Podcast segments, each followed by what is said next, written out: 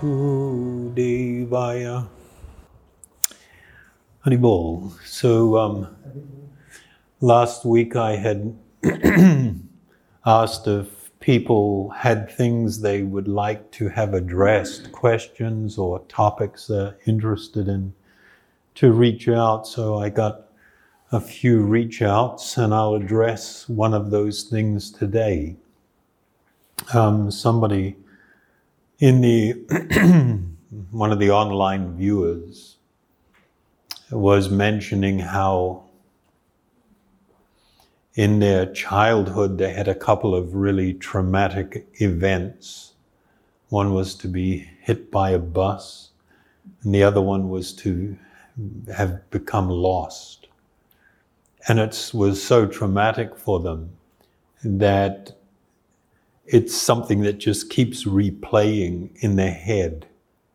And it makes them very anxious and fearful in their life. And it's just like they can't get rid of it. It just, this anxiousness keeps manifesting and they keep considering it and asking how, how to address this. So the, um, this condition is actually manifest in a lot of different ways. Sometimes people have a, just a really amazing childhood, or as a teenager or their early adult life, they had some just incredible experience. And then they're just always, then their life kind of started falling apart. And then they're thinking, oh, you know, they're all nervous and fretful about their life and wanting to go back to something that was in the past. So you've got these two things where people look in the past and they either have regrets or fears or anxiousness about it, or there was something really good that happened and now their life's not going very well and they wish they were back there. So there's a, there's a lot of different things going on in this kind of situation from a spiritual perspective. We've spoken in the past about three types of, or three ways in which people experience anxiety. And the first being when you want to get something and you're fearful that you won't be able to get it, whether it's an object, a position, a relationship, or whatever. And then there's all this anxiousness about not being able to get what I think is so desirable and what I think will make me happy.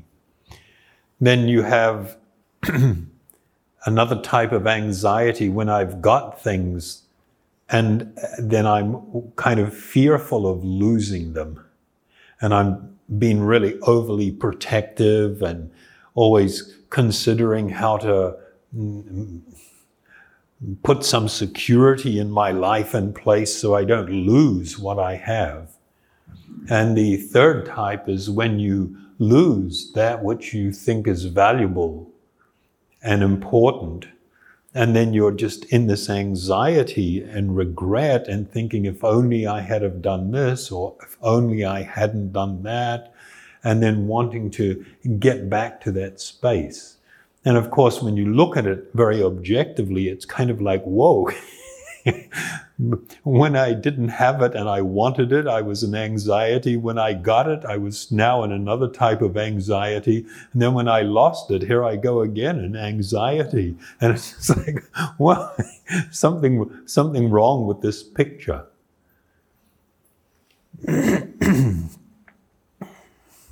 This condition that I was uh, first speaking about, you know, being so much shaped by the past.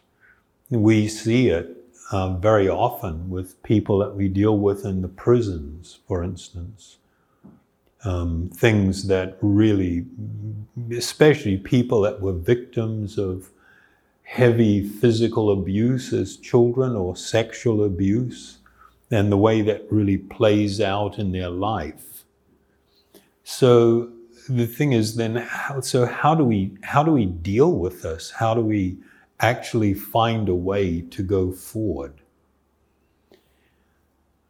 one of the things that's really important in life is to learn acceptance and understand that to accept something doesn't mean that you condone it or that you approve of it or you support it, but you accept it.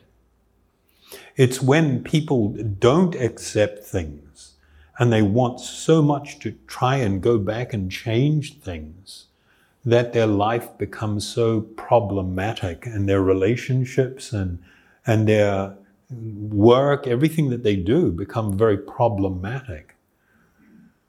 And acceptance means I, I, accept that something happened to me that perhaps I had no control over, I didn't know how to deal with, or whatever.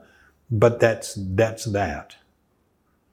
And I should not really be allowing that to control my life going forward. There is this need to understand that we are eternal spiritual beings situated within a temporary body. And along with that experience, there will be many things that come to us or that are visited upon us or that we have to struggle with in our life in different ways. But if I understand that I am actually an eternal spiritual being, and I am not the sum total of those experiences. I am not my body. I'm not my mental state. That's not who I am. That's something I'm dealing with. This becomes a foundation of empowerment. What you have control of in your life is from this very moment forward, and that moment, of course, keeps moving forward as we move forward in time. I can determine how I will let something affect me. I'm not saying that we become cold and emotionless. We may ex- encounter things that are deeply sad, that are very troubling, but I can choose whether I become overwhelmed by that or I try to find a way through things. What you have complete power over is your choices that you will make, the decisions that you will make, the choices that you will make, and the actions that you will take from them wherever we find ourselves at any time in our life, our current experience is the product of choices that we made and things that we have done in the past. If I want to take control of my future, then I must take control of my decision making. The more I can make thoughtful, decisions and careful decisions, the more I can guarantee that the experience I will have in my life going forward will fundamentally be okay to very good, somewhere in that kind of a range.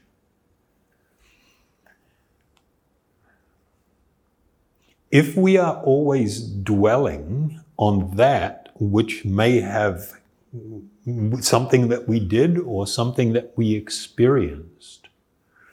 And that begins to control our life. It's very much like driving a car, and instead of watching the road in front, you're always looking in the rear view mirror, and you're constantly looking there. If you drive down the road at 60, 80, 100 kilometers an hour, and all you're do- doing is you're being fixated on the rear view mirror, how's that going to work out? You're putting yourself in serious danger of injury and great harm. The same principle applies with our life. if we are living in the past and wishing it was different and wishing it wasn't like that and wishing it was some other way and, and with our relationships, our finance, whatever, all the stuff that goes on in life that's actually not so important. I mean, it's all the stuff that's just we're going through. And it will come to an end with this body. But I don't come to an end, I continue. And for me to be able to take control of, of my life going forward, then I need to do the things that will help me make really good decisions. This is why the process of meditation is actually really important. It's really empowering you. It will empower you to really accept, okay, what's past is past. That's done. I need to deal with it. But more importantly, I need to get on with my life. And I shouldn't be allowing that to control how I'm going to think about things, how I'm going to process things, what kind of decisions I'm going to be making. The process of meditation, it, it I, I was really moved one time. Well, we, it's always really nice working in the prisons, dealing with people whose lives have been crap and who have made really bad choices and decisions for different reasons and, and created harm and chaos. And then they're overwhelmed with shame and sometimes that shame leads to contemplation upon suicide. So many things. One of the things that's most troubling is when uh, one of the units that we deal with are like the sexual offender units. And what's really amazing is how many of the people that are sexual offenders were also offended against as children. And then everybody just wants to tuck this away, compartmentalize it, and get on with stuff without recognizing that they are being controlled and shaped by the past. And when they deal with, with counselors and psychologists there and, and, and they have to relive and go back and deal with their past, they become overwhelmed with shame and they don't know how to deal with it. And one of the uh, island guys that we talked to some time back, I mean, it was really nice. He, he told us that uh, from this process of meditation, he's found it so much easier to deal with the shame of, of his past and things that have been done to him and, and that he's done also. Because he was really finding some security in this recognition that I am an eternal spiritual being. I'm going through these different experiences, but I am an eternal spiritual being. And all this stuff is something that I'm experiencing. But this is not me. This is not me, the eternal spiritual being. The more that we grow in, in our experience of our true spiritual identity, the more we're able to deal with these things, the more we're able to deal with our mind, our mind being so out of control, the more we learn that I don't have to follow all my impulses. I don't have to be shaped by past disappointments or great, you know, experiences. I, I mean, and, and I'll just, I've mentioned this before, and it's something that people can't hardly relate to in modern society. There was a, a report that came out of the UK with child and, and teen psychologists. And they were, as a body, they were telling parents, try as much as you can to not allow your children to get into deep emotional relationships when they are young. Because what happens, people foolishly think that the flood of emotions that you feel in a new relationship is love. It's not. It's got nothing to do with love. it's a natural m- mental and physiological reaction to something, but it's not love. Give me a break. It doesn't last. It craps out. And when people experience this at too young an age, you set them up in their lifetime. They will think that this is love and I, I really enjoyed that experience and now I'm not feeling that way. I need to feel that again. So I need to find somebody else. Maybe this person, maybe that person will allow me to feel love again. And you set them up for they, they become uh, serial relationships where there's just one after the other, after the other, constantly seeking some perfection that's not real, that's utterly temporary. So this idea of being, you know, really molded by our past and then feeling this anxiousness of wanting to find some perfection you know, going forward. This, this, is a, this is experienced in so many different ways. To the person that asked me this question, there is a need to actually practice some mindfulness meditations along with the chanting of these transcendental sounds, these spiritual sounds, mantra, one can also contemplate upon the reality that I am not this body, nor am I this mind, that these two things are constantly changing and yet I am, I am the constant principle experiencing that change. I need to accept there is no perfection in this world. You can live a good life, a healthy life, a happy life, but there is no perfection to be had here. From a spiritual perfection, uh, spiritual perspective, there is no perfection. So get over that one. Live a good life. Be a good person. Make good decisions. Be compassionate. Be caring. Don't be selfish. Don't be self centered. This life will pass. For whatever reason, I may have experienced something in the past, and it may have been very fearful.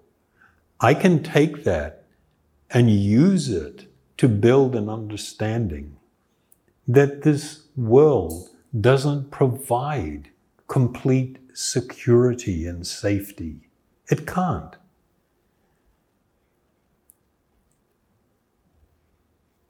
Don't seek that in that which is material. Seek it in that which is spiritual. You have to actively engage in the process of meditation and contemplation upon these truths, in mindfulness meditations also. And it will help you, particularly when you're feeling tremendous. I mean, uh, another woman reached out to me from Australia some time ago. She was just constantly in anxiety. She was fearful. She knew her parents were aging and that she knows that they're going to die, and she's just so afraid of that. That she just got to this point where she's constantly thinking about it. And because of that, she couldn't even function. She couldn't get out of bed. She became really deeply depressed. But seems like she's worked things out through the things that we were suggesting that you try and do. You've got to be realistic about this world. This is not my home. Life in this body will come to an end. I'm here for a short time. I should use this life for something very noble and important, and that is my spiritual well being, to become enlightened. That is what this human life should be used for. If you take these guiding principles and actually apply it to your life, don't just let your mind run wild. Start putting your own thoughts in there. Start thinking about things. Okay, wh- why am I feeling this way? What is the truth of things? When I consider that, it's all of a sudden it's like, hmm, I kind of get it. So that's about it. You okay with that? Anybody have a question? I, I, am not a trained psychologist. I have no prof- don't don't think that this is medical advice. It's definitely not. It's only it's spiritual advice. Do I think it's important? Yeah. Do I think it will deal with most things? Absolutely. I know that to be a reality.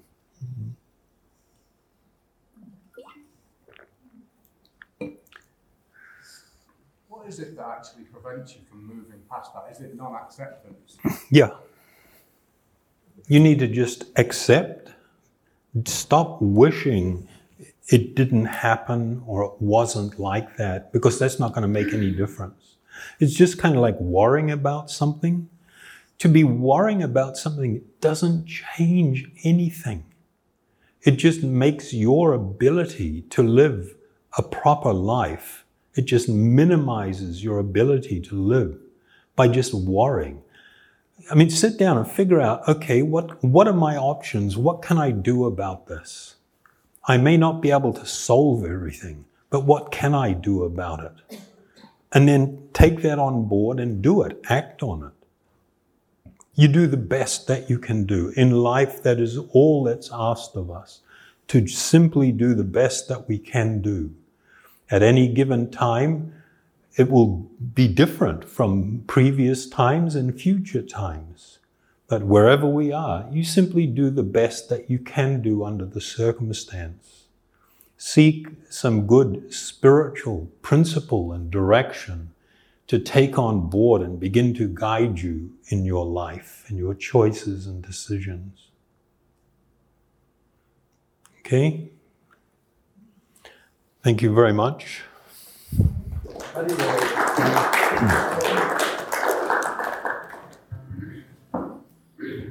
So it looks like we're having a Maha Mantra night.